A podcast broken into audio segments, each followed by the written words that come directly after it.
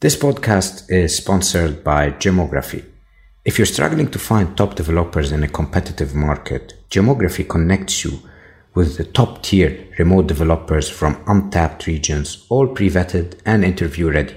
And the best part? They handle recruitment, payroll, admin service, equipment, office space, healthcare, and benefits in full local compliance. You'll know all costs upfront, no surprises. Don't let big players hoard the talent. Start hiring world-class developers remotely at gemography.com slash hire. That's G-E-M-O-G-R-A-P-H-Y dot com slash hire. Let's do it. Let's do it. Broadcasting from around the world, you're listening to The First 100, a podcast on how founders acquired their first 100 paying customers. Here's your host, Hadi Radwan.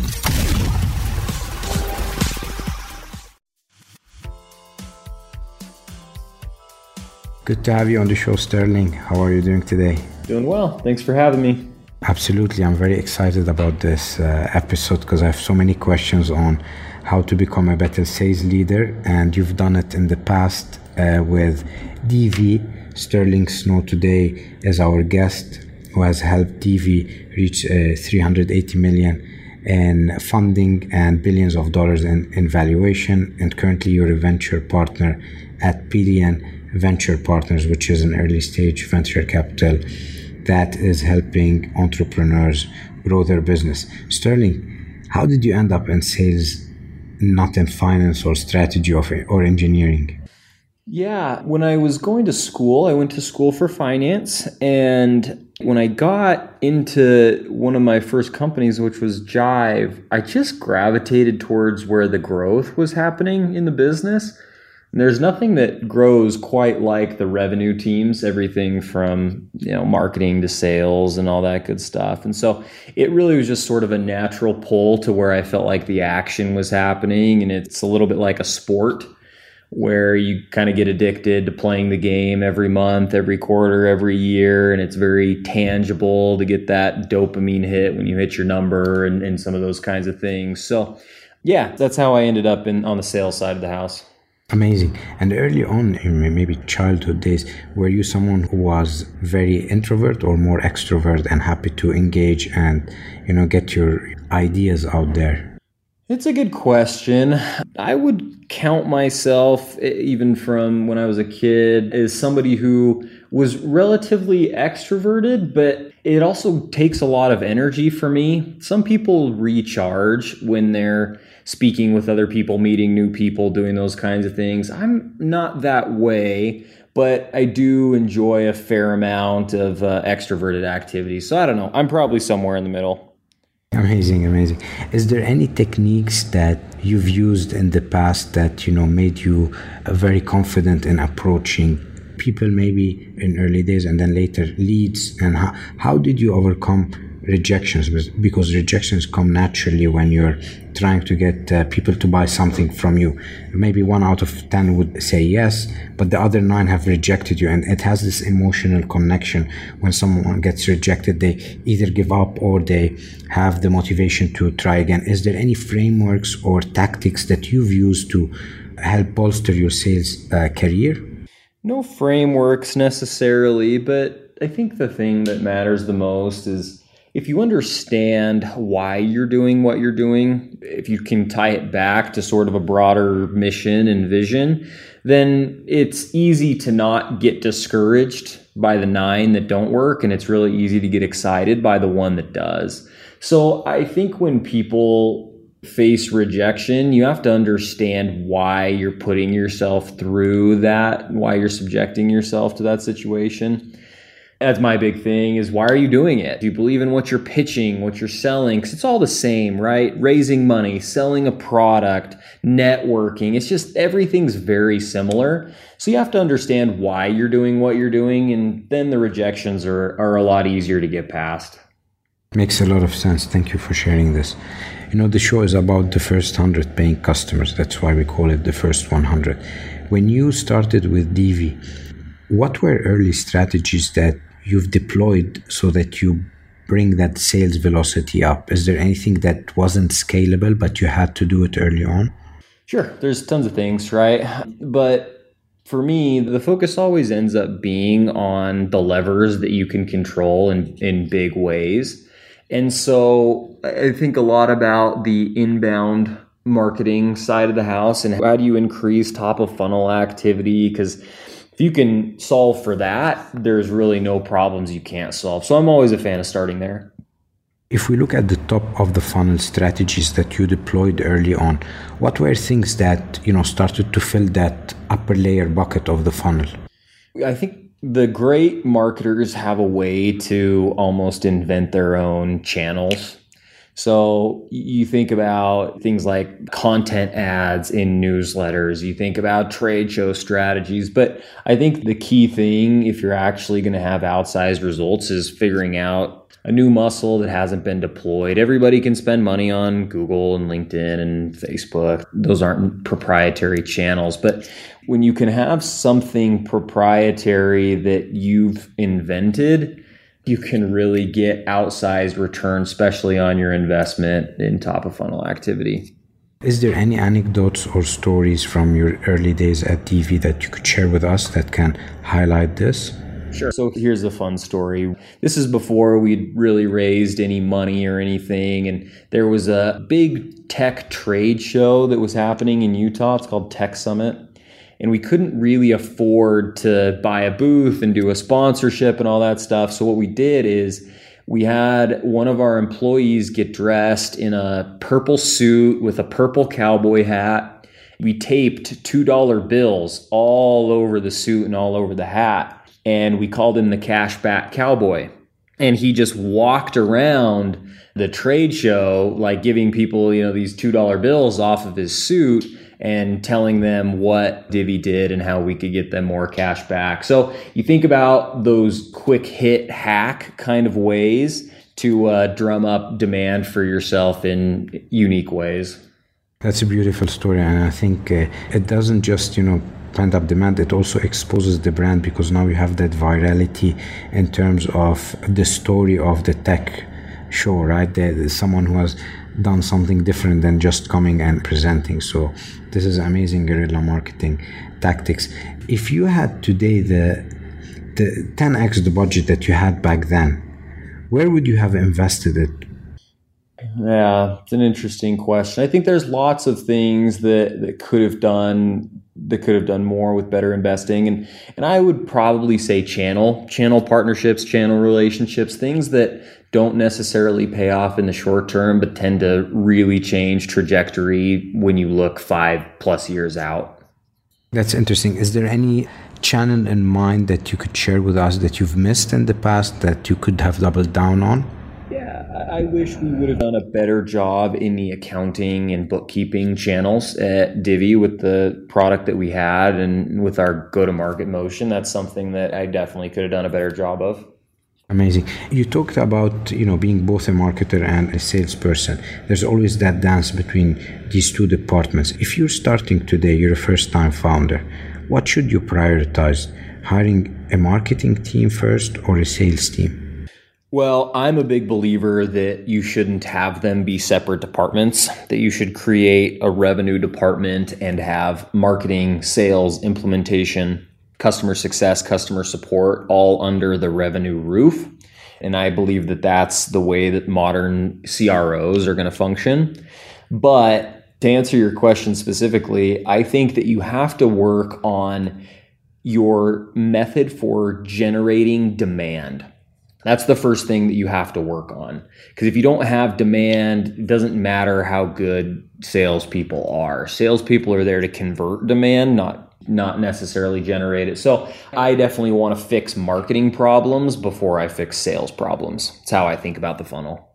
Makes a lot of sense. And I think uh, once you define it this way, it doesn't bring those two buckets separately because demand generation can come from marketing and then conversion would come from sales. So if they're in the same department, they're essentially generating the top line. And if you were to think about it today, if you were to create an ideal organization chart, so you're the startup founder, you're coming in, you've maybe raised your seed round or your series A How would you define those roles? Where do you start your hiring spree? How, how does the organ, organization chart look under the revenue leader?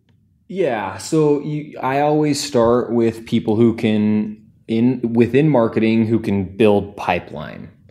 So they build pipeline through demand gen. So you're talking about campaign specialists, performance marketers is kind of your your first couple of of hires there. And then you're moving down the funnel, and this is like AEs, account executives.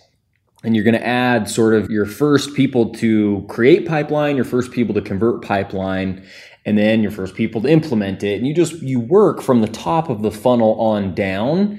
And once you've got that whole vertical structure, then you can start going horizontal and getting into more things. Makes sense. There's so many startup founders that are listening to this podcast and you know when you're starting there's two schools. There's one school that says you're as the founder you need to lead sales. You need to go out and sell maybe the first 10 accounts 15 20 30 accounts. And then maybe when you uh, prove product market fit you have a couple of millions in your bank you need to get a sales leader or a cro then there's another school that says you know focus on your strengths so if you're a technical co-founder focus on your strengths and then get a sales leader if we were to take this hypothetical case where i'm a founder of a b2b enterprise software i want to sell my software walk us through your sales playbook if you're doing a founder-led sales strategy what will you do on day one 90, 180, and then 365? And how would you define success each one of these milestones? I know it's a long question.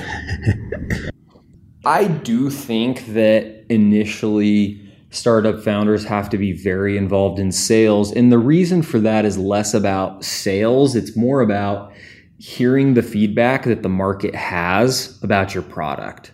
And if you outsource those conversations with prospects and customers too early, you won't be able to build the right type of product that actually is going to be able to scale and, and fix the market need. So I agree with that, but I also think that once you've found product market fit, you need to focus on scaling other parts of the business. And so you can't hang on to it too long. That's how I think about the first part of the question. What was the second part you asked there? So if you were to build that sales book, playbook by day one, day 90, day 180, 365, and then how would you measure success at each you know level? Day one what does success mean to you? Day 365 what does success mean to you? I think it's all relative. It's about what your goals are. But i think to me success is designated by working towards building an enduring business. And so that can be revenue targets, that can be free cash flow targets, that can be product milestones, and, and really it's just very situational depending on what you're trying to build. Makes a lot of sense. If I'm today a founder starting from scratch and I'm gonna go with a founder led sales strategy, and I don't have connections, right? So I'm, I'm going with the cold approach, which is cold emailing, cold calling. What advice do you have for me? I don't know that there's too much innovation here, but what I would say is focus on changing your message because you want to see what resonates. You want to see what gets people to respond and take a phone call, listen to a demo. So don't get so focused in just shipping outreach, you know, sending emails, making calls that you forget to iterate on the actual message that you're trying to use to get people in the door. Makes sense. And how would I, you know, figure out if my message is working? Is it just the number of open rate or do you think there are tools that I could use that could help me in that domain? I'd just be paying attention to, yeah, open rates, response rates, click through rates. I'd just be looking for engagement. And if it's getting ignored, it's not working. And so that's, yeah, that's how I think about that. You've shifted today to become a venture partner at uh, Venture Partners. What triggered that shift? Uh, so Pelion had been on our board. Our board member is a guy named Ben Lambert. He led our Series A. Had been on our board the whole time, and so these were people who I, you know, we knew very well, we liked, we trusted, And when so I, I we we operated Jive, sold Jive, we'd operated Divvy, sold Divvy, and it just felt like the right fit at the right time and time to learn a, a new industry and develop a new muscle, and, and that's how that came to be. What excites you the most today about entrepreneurs? What are you looking for in people in industry trends? It's really all about the founders. Are they thinking big? Do they have a hard problem? Do they have a unique insight that's going to allow them to create massive businesses? And so the thing that gets me the most excited is the quality of the founder. Everything else is secondary to that. Amazing. What is a principle that you live by that has helped you become who you are today? Yeah, interesting question. I, I, think the one that comes to me the most often is that people who are able to choose to do hard things end up having an easy life, and people who choose to do easy things end up having a hard life. And I think that's a state of mind that's helped me a lot. This is a great uh, principle. Is there any anecdotes or stories that you could share with us in terms of that principle? I mean, take the decision to choose to go into startups, right? There's certainly easier, less stressful career paths, but if you can gut through those and have some grit, you end up with a much more impressive, in my opinion, set of skills and experiences that allow you to take on the world and, and make life a little bit easier. You also put yourself in a position to have outsized financial outcomes, which which makes your life easier. And so that's a, an example that's probably relevant.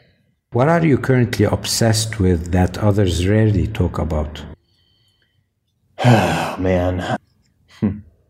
Right now, I'm obsessed with the fact that you have to do multiple things well. I'm specifically thinking about startups. We came from the last 10 years where people were like, you could grow really fast, but you didn't have to be efficient. And today we're talking a lot about efficiencies.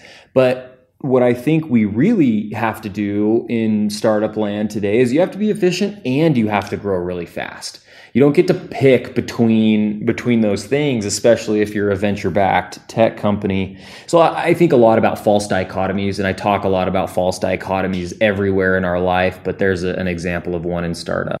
Do you feel that revenue and profitability are they should work together they should grow together but in the startup world they seem to at the beginning move apart. So you focus on top line you spend so much marketing dollars sales dollars you make a lot of mistakes profitability goes down and then the expectation is you get more funding as long as your unit economics make sense you get more funding and that gap might increase might decrease. We've seen it in a lot of companies. We've seen it in big companies like Uber, where they've raised millions and millions of dollars. The gap went up. Now it's going down after maybe 10, 12 years. Do you feel that this type of obsession is something that you can manage from day one or or it's it's difficult to be efficient and effective at the same time when you're starting? Well, the truth is, there's no right answer. The Uber playbook, where they raised billions and billions and uh, burned very, very aggressively, and then you know, kind of flipped to eventual profitability. I tend to think that it's very situational. It depends on the cost of money. Money was very cheap for a very long time. There, and there's no there's no right answer. There are very smart reasons why you should increase your burn and grow quickly. But the muscle that we're seeing today in the best startups are a lot more around increasing revenue and profitability much earlier on in the cycle than we've seen in the past 10 years. Amazing. What's the best advice you ever received? And what's the best advice you have ever given? Best advice I ever received probably to never allow yourself to be a victim. It doesn't matter the situation that you find yourself in, you have to take ownership of it and, and never allow yourself to be a victim of it. And it's probably probably among the best uh, advice I ever got. And then the best advice I ever gave, that's interesting. I give a lot of advice. I wish I followed half of it. I would say for people who are early on in their career, the best advice I give is to find someone who has the same trajectory that they want to emulate. So if you've seen somebody become a leader very fast or gain technical skills very fast or whatever it is, you want to put yourself in situations that can replicate the goals and the vision that you have for yourself. And so think about the people and their trajectory and their journey first and foremost when you're making early career decisions is something that I think's been helpful to some folks. Thank you for sharing this. This was very helpful. One last question. What's next for you? Well, right now I'm enjoying the venture capital world. And so I'm, I'm looking forward to investing in and working with the best founders at one of the best firms in the state and in the country. So excited to find and fund the next great businesses. Amazing. And if early founders or people who wish to go into entrepreneurship are listening to this, what type of uh, investments are you are looking to do? What's your appetite? So we do seed and series A primarily. We have a, a, focus on B2B technology, but we do we do a fair amount of B2C and D2C and some other stuff like that. But the sweet spot would be B2B seed and series A companies. Excellent. We'll put that in the show notes. Sterling, thank you for being part of our show. This was an amazing and insightful episode. Is there anything you'd like to share with our audience? No, I, I think the conversation was great, and uh, thanks for having me on. It was a blast. Amazing. Is there a way we can reach you if, if we're listening to this? LinkedIn, email, anything that uh, you'd like uh, us to put in the show notes? Yeah, LinkedIn and Twitter are probably the easiest places to find me. Thank you, Sterling. Have a great day. Thanks, you too. Thank you so much for listening to the first 100. We hope it inspired you in your journey.